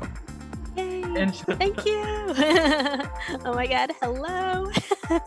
and so, getting a little bit into your story in the fashion industry, what was your story starting with fashion? Both of my parents were an art artists. So, my mom was a professional dancer and she's a painter and multimedia artist. She was a doll maker. Now she is a CPS teacher at Harriet Tubman Elementary doing dance drama. And then my dad was a painter, poet, musician, video artist, like performance artist, lots of things.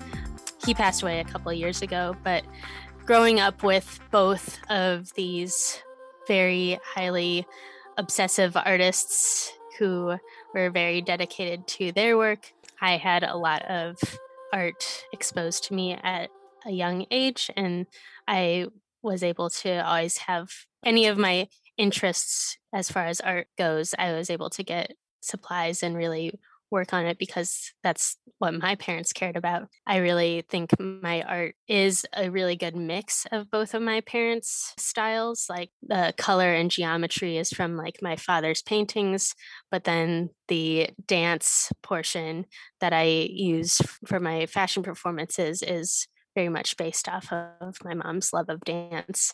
So, yeah, I kind of fill in any of the mediums that my parents didn't already do, but then take their styles and push them further. I was really interested in beading when I was a small child, and I really like repetitive processes because I had a lot of anxiety and I had panic disorder. So I didn't have the language for this at the time, but now I know that I needed to like stim and fidget in order to kind of release the energy that was in my body.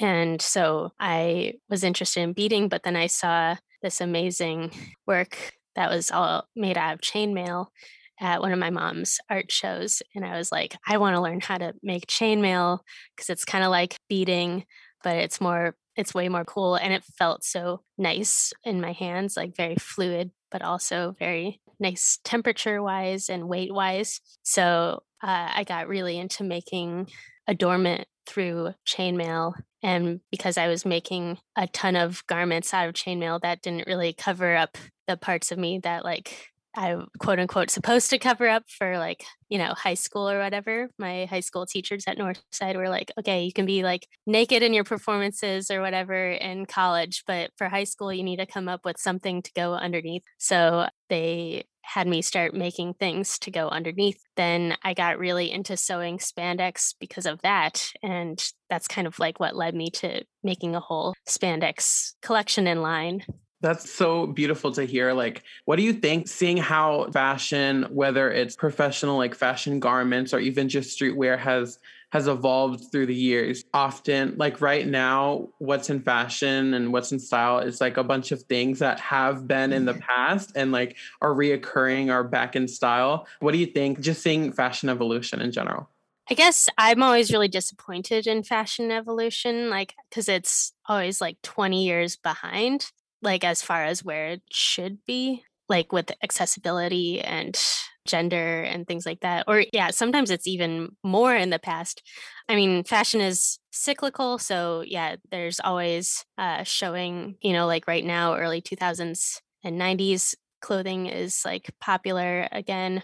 Uh, and that's like kind of what always happens. But like the 60s had a lot of things inspired by the 20s and then the 90s had a lot of things inspired by the 60s which was also inspired by the 20s so i used to say when i was a child that i thought i was born in the wrong time because i really liked old movies and vintage fashion but now i think that i was born in the correct time because you know we have all these examples of past fashion that we can draw from but i definitely think in any other time in history i would probably be locked away and not be able to do anything that I actually want to do because of gender things and racism and queerness and stuff like that. So, mm. yeah, I think that fashion is extremely backwards and behind in everything and largely became very disappointed very fast, which is why I started my own clothing line because I didn't have anything that I was satisfied with.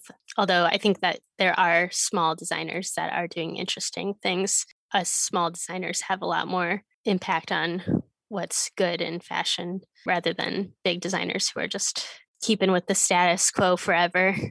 For sure, I definitely agree. It's like this domino effect that you you see like from the smallest little trend or feature or, or anything that, you know, grows to the bigger scale. And you did start to mention a little bit your reasoning for uh, starting. You know, I feel like you, there was something that was missing in fashion that you saw just like was so behind. And if nobody else was going to do it, who was? So could we get into kind of what it is that started your fashion business and what that process was like starting that up? Yeah, I guess when I was in high school. So I just actually turned 30, but I look very young. But uh, when I was at Northside College Prep here in Chicago. I was one of the co presidents of our Gay Straight Alliance, which is now called Queers and Allies. And I went to a conference for like the presidents of the cities, like Queers and Allies groups. And there was a presentation by, I think they were called like the Chicago Boy Toys and Girl Toys or something. But it was all these drag kings showing how they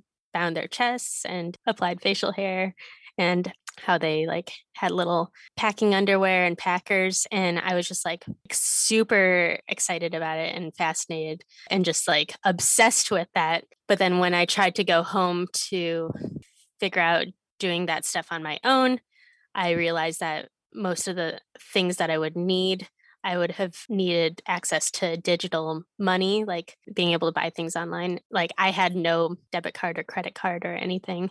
But then when I was looking at all of the stuff like chest binders and packing underwear and packers, I thought that they were all like really ugly and really boring. And also like they look like band aids. Yeah, they were either white, which all got like super dirty super fast, or black or like this weird beige that was supposed to be that was marketed as skin tone or something but it's like it's only skin tone for some white people.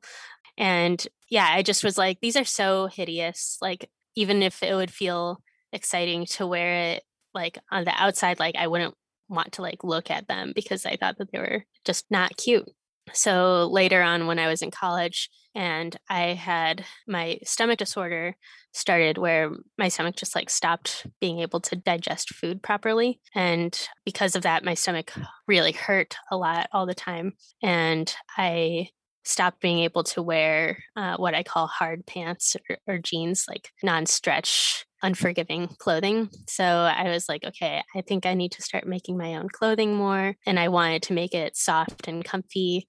Uh, and I've also always had like sensory sensitivities to seams. So I was like thinking about that. But then at the same time, I was like, I really want to make those chest binders that I was interested in, but like cute ones in like hot pink or colors that I like. And I think that other people might be interested in it as well. So, yeah, that's kind of how I started Rebirth Garments. Originally, I was like, maybe it'll be two different lines, like one that was lingerie for trans folks and one that was like adaptive clothing for disabled folks. But then I was like, well, I have both of these identities and more. Like, maybe there would be other people who also have a bunch of different identities that they want to be celebrated at the same time. And yeah, a lot of people responded very well to it. So it's been great. So, for those that may have never come across a rebirth garment, which if you have, you will never forget. So, could you describe for our listeners what that might look like, or what does one feel when wearing a rebirth garment? Yeah, so it's all spandex. I use lots of neon pinks, lots of turquoise and seafoam, purples, lavenders, neon yellows, neon greens, lots of black and white patterns like checkerboards and polka dots and like a dazzle camo, like kind of cross hatchy pattern. I have like a black and white triangles pattern that I use a lot. I also use a lot of holographic stuff, net, mesh, sheer mesh, I use some patterns that I get my my own designs printed onto fabric from a place called Spoonflower and also like chainmail. So I have on my head, which you might be able to hear in the microphone sometimes, is my headpiece that I wear every day. And it's like pink and purple, turquoise and yellow scales that stack on top of each other on my head. And it's just like looks like dragon scales or a bird or something.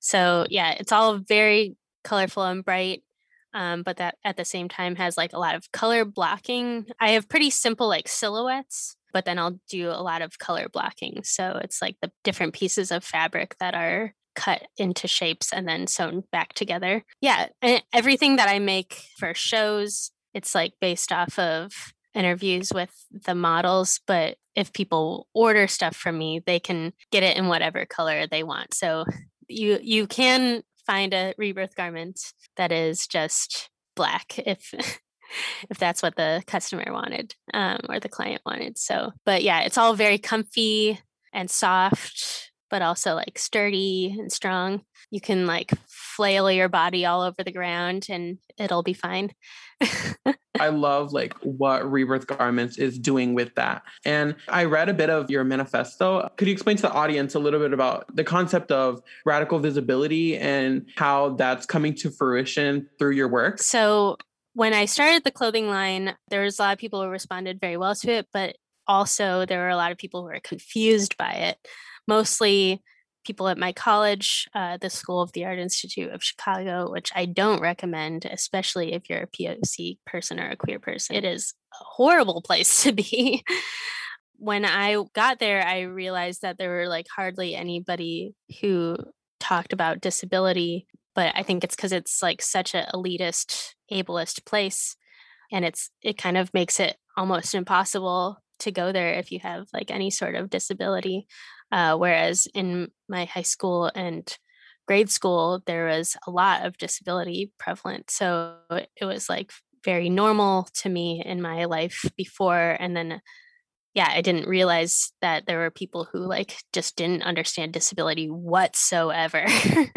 so like yeah when i was like oh i'm making clothing for queers with disabilities at sac the people that i would talk to like couldn't even fathom that disabled folks could have a sexuality or even a gender because they just assumed that disabled people couldn't even have sex if they wanted to. Yeah, so I had all these people really confused about the clothing line just at my college so i decided that i had to write this manifesto just to like explain my ideology behind the clothing line so that people could kind of get where i was coming from so it, it talks about like my own identities since I have non apparent disabilities, but also like talking about the reasoning behind my color palette and things like that. So it's called Radical Visibility, a queer crip dress reform movement manifesto. And it's like taking, it, it was an essay that I wrote in a class that I took from Romy Crawford that was like about women's writing. So I had to connect it to something in the class. So I was connecting it to suffragettes and like the rational dress reform movement of the 1800s of like needing to be able to have clothing that was comfortable, easy to put on, uh, allowed you full range of movement, was easy to clean, and yeah, it wasn't like super heavy. So I took that concept and was like, we need to make our own dress reform movement as queer, trans, and disabled folks uh, of all sizes that can be a riff off of that dress reform movement, like have the same kind of needs and concepts, but also have like kind of a fun pataphysical element to it. Uh, so like pataphysics is kind of like metaphysics, only like ridiculous. So yeah, I talk about having clear sheer fabrics because we are clear about our identities like we know what we are and having like reflective materials so that it shows that we like reflect on we reflect about things so like just like kind of goofy concepts like that yeah so that that's what the manifesto is kind of about I love it. And I love all that it speaks about, you know, the background and the deeper meaning of, you know, just something as simple as like a fabric choice. It's so amazing, like the creativity that goes behind the garments that it is that you make and and are represented through rebirth garments. And so I want to start this little conversation about creating this confidence and love for our bodies. I think that it's a, definitely a conversation that you start with the garments that it is that you create and with you know everything that it is that your brand represents. It's something that more and more youth nowadays with you know the virtual world with social media being at everybody's fingertips now at such a young age and this idea of like perfect bodies proportion mm-hmm. features on instagram. Yeah. What do you think about that? Yeah i think it's very overwhelming like that pressure and that's why i just like i want to continue to perpetuate like joy and love and things like that and not focus on things that are negative. Even though yeah some things that are negative we need to be thinking about but like i want my page to be uh, like a space where it's like it can just be all about pure joy just because having joy as a disabled person as a poc person as a queer person as a trans person as like anybody of marginalized identities is like a radical act. So i just like want to focus on that. But yeah, I think that the like weird face tune filters are definitely really damaging. Like I've seen it with one of my high school friends had a, a sister who was born when uh, we were 16 and just like the difference that of like stuff that she's experienced and yeah i think she was getting really into makeup at a very young age and like i think i mean i love playing with makeup and things like that but she was like i must contour my nose to be smaller and we were like oh no. Like you are five. This is horrifying. So like yeah i think that that stuff is like kind of scary to me. I mean it doesn't even need to be body positivity or anything but like i also am interested in the idea of body neutrality which is like sometimes easier for folks who are disabled or who have chronic pain or chronic illness, or like also folks who are survivors, um, like I am. Like sometimes it is really hard to be in your body because of the pain or the the things that your brain are that my brain is doing. so I also am pretty into this idea of body neutrality, like just being like, it's just a body, it's just what it is. It's neither good or bad, but it's definitely not bad. I mean, I feel a lot of pressure as a person who's very visible online. Like, I will have scary people say terrible things to me, but luckily I've been able to cultivate my Instagram to have like a very nice following and everybody's like pretty caring. But like, I can't even handle going on to TikTok because I had a video that accidentally got 5 million views and everybody was like, saying awful things about my body. I mean, none of it I believe, and I think that they're all just like really super bigoted or just like had very disappointing sex education or body education. But like, it, it doesn't necessarily make me feel bad hearing those things, but just it makes me feel horrified for the world if all of these people are saying these things that are just patently untrue um, about bodies. And I'm like, oh no, you don't understand how armpit hair works or things like that. That's awful. First, like get off of TikTok. All of y'all yeah. just adding negativity onto the platform. And I'm also so, like in any arts, I'm somebody who has this mindset of if it's not forward thinking, if it's not like what you think the future looks like, and if it's just like kind of keeping us in this present and this now that kind of is just continuing and perpetuating more of like the negativity, the stigmas, yeah. the the hate in the world. And so I think that's what you're doing with your fashion and and and I love that so much. Yeah, I think that there's like a quote somebody who is like, oh, societies that fail are the ones that can't imagine like a utopian future or something. So, like, yeah, I'm always trying to imagine my idea of a utopian future. And it's not like I did a lot of research on like utopian dress and ideas of utopia when I was in high school and college, and like figured out that like rebirth garments is my idea of utopian fashion. So, it's like unlimited choices and like all handmade and made to your exact measurements and to your exact body. It's not like the uniform of like everybody wears the same gray sweatsuit. it's like, yeah, ultimate choice and ultimate autonomy to me is what utopia would be. And like not homogeny, like showing all of our differences. Cause like, yeah, there are some ideas of space in the future and things like that where it's like, there's no disabilities. But then it's like, well, then you just live through a eugenics nightmare if that's true. Uh, so I, you know, appreciate versions like an Afrofuturism and stuff like that, where it's like, no, we have our disabilities. It's just like we have our access needs fulfilled. and you've created these garments that are accessible to a wide range of underserved minorities and that have allowed many to finally feel visible and beautiful in their own skin. How does it make you feel that you've created a brand that's able to amplify diversity through fashion?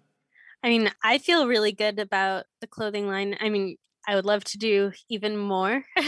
and I'm always trying to do even more. So I've been focusing a lot on education for the past two years. I have a partnership with the Chicago Public Library that is my hopes of trying to promote other people to do similar things. Like, I am also very different from people who are usually in the fashion industry because usually there's a lot of trade secrets and like elitism and like cattiness and not wanting to share anything. But I try to be as open source as possible. So I've had tons of people ask me questions about, you know, starting a line and I've I've known of I think at least 3 or 4 businesses that have started actually more than that more than 3 or 4 businesses that have started directly like based off of my business and I'm like that's awesome. I would love for everybody to do, do this because like i don't think that there should be ownership of just like the idea of making things for everybody.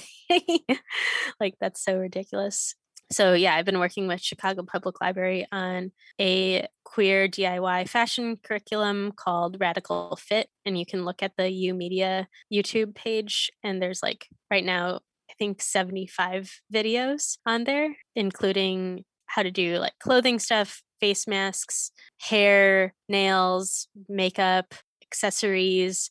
Sandra, aka Colectivo Multipolar, my photographer, did like how to set up your own DIY photo booth, things like that. So, like, it feels really good to make stuff for people and have them feel so comfortable and feel like good in their body and clothing. But for me, it's like even more exciting to help people start their own businesses that then could do that for so many more people. So that's kind of what I've been focusing on lately. um, I think that your brand is one of the brightest and most colorful that I've ever seen. But I have a very hard question. If you could only wear one color for the rest of your life, what color would you choose? Oh, that's easy. It would be hot pink. and it would be in every single accessory. I I, I would love it.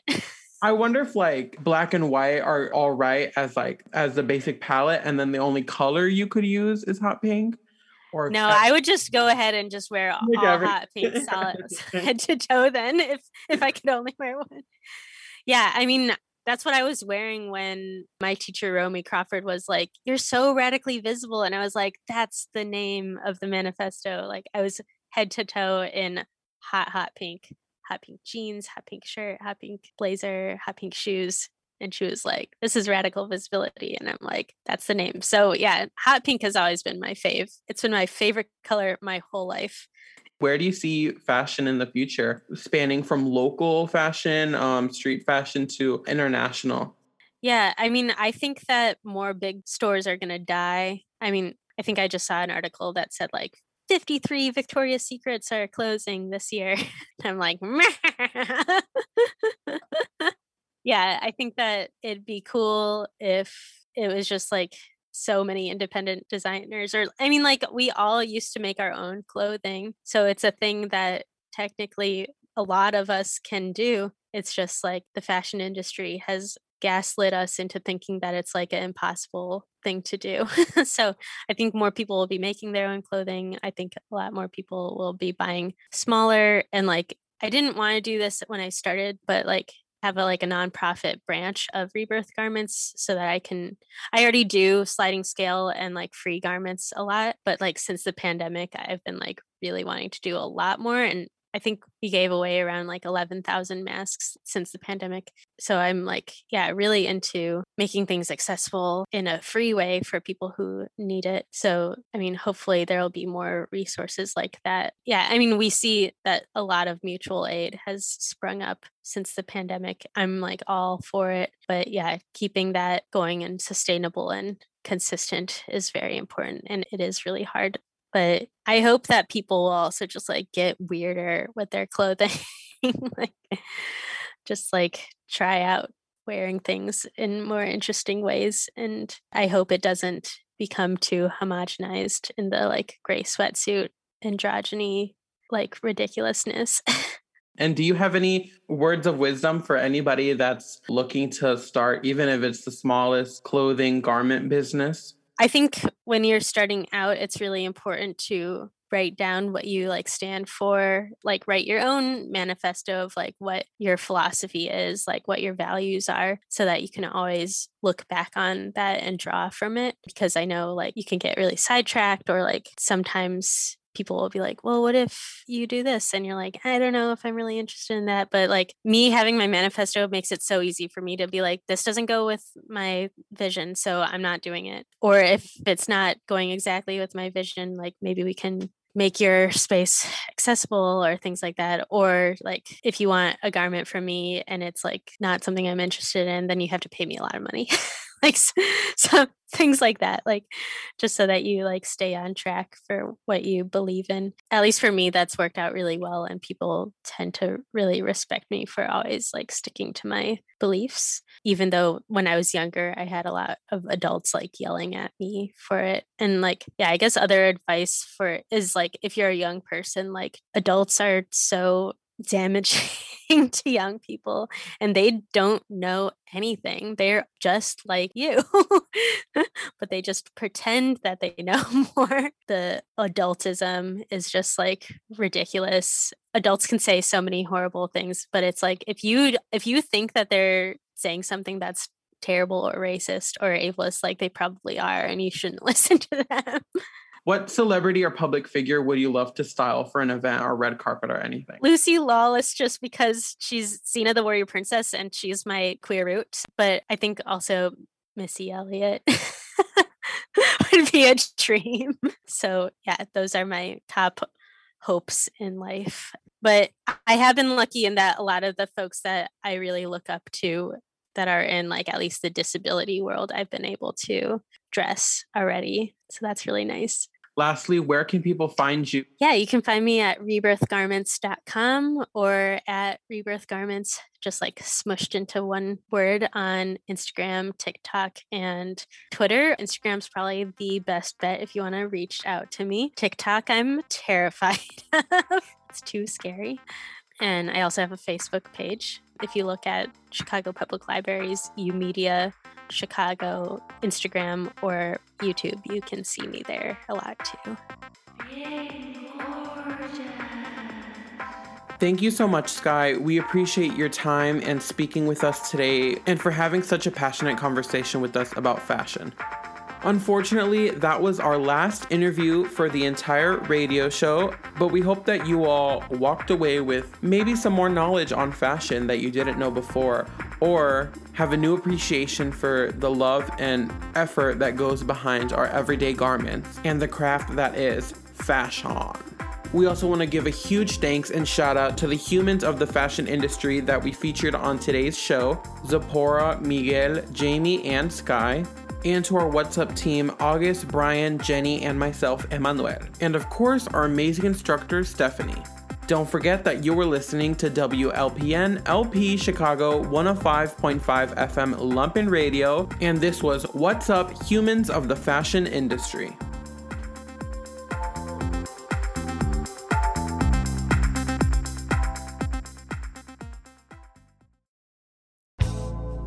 And that's the conclusion of our program. Brought to you by the fine folks at. Oh, not you again. No! Hey, yo, who let her back in? Ah, ah, ah! and that's a wrap. We hope you enjoyed whatever it is you just heard heartwarming interviews, tear jerking stories, magnificent music, and the sound of our voices. Because God knows that this is the best content on the airwaves. Don't forget to follow YOLO on all their social medias at YOLO Kali. And you can find all our audio content on SoundCloud, Mixcloud, and Apple Podcasts. We bougie like that. Well, that's it. Bye. See you next Saturday from 12 to 2 p.m. for another episode of What's Up? What's Up? What's up?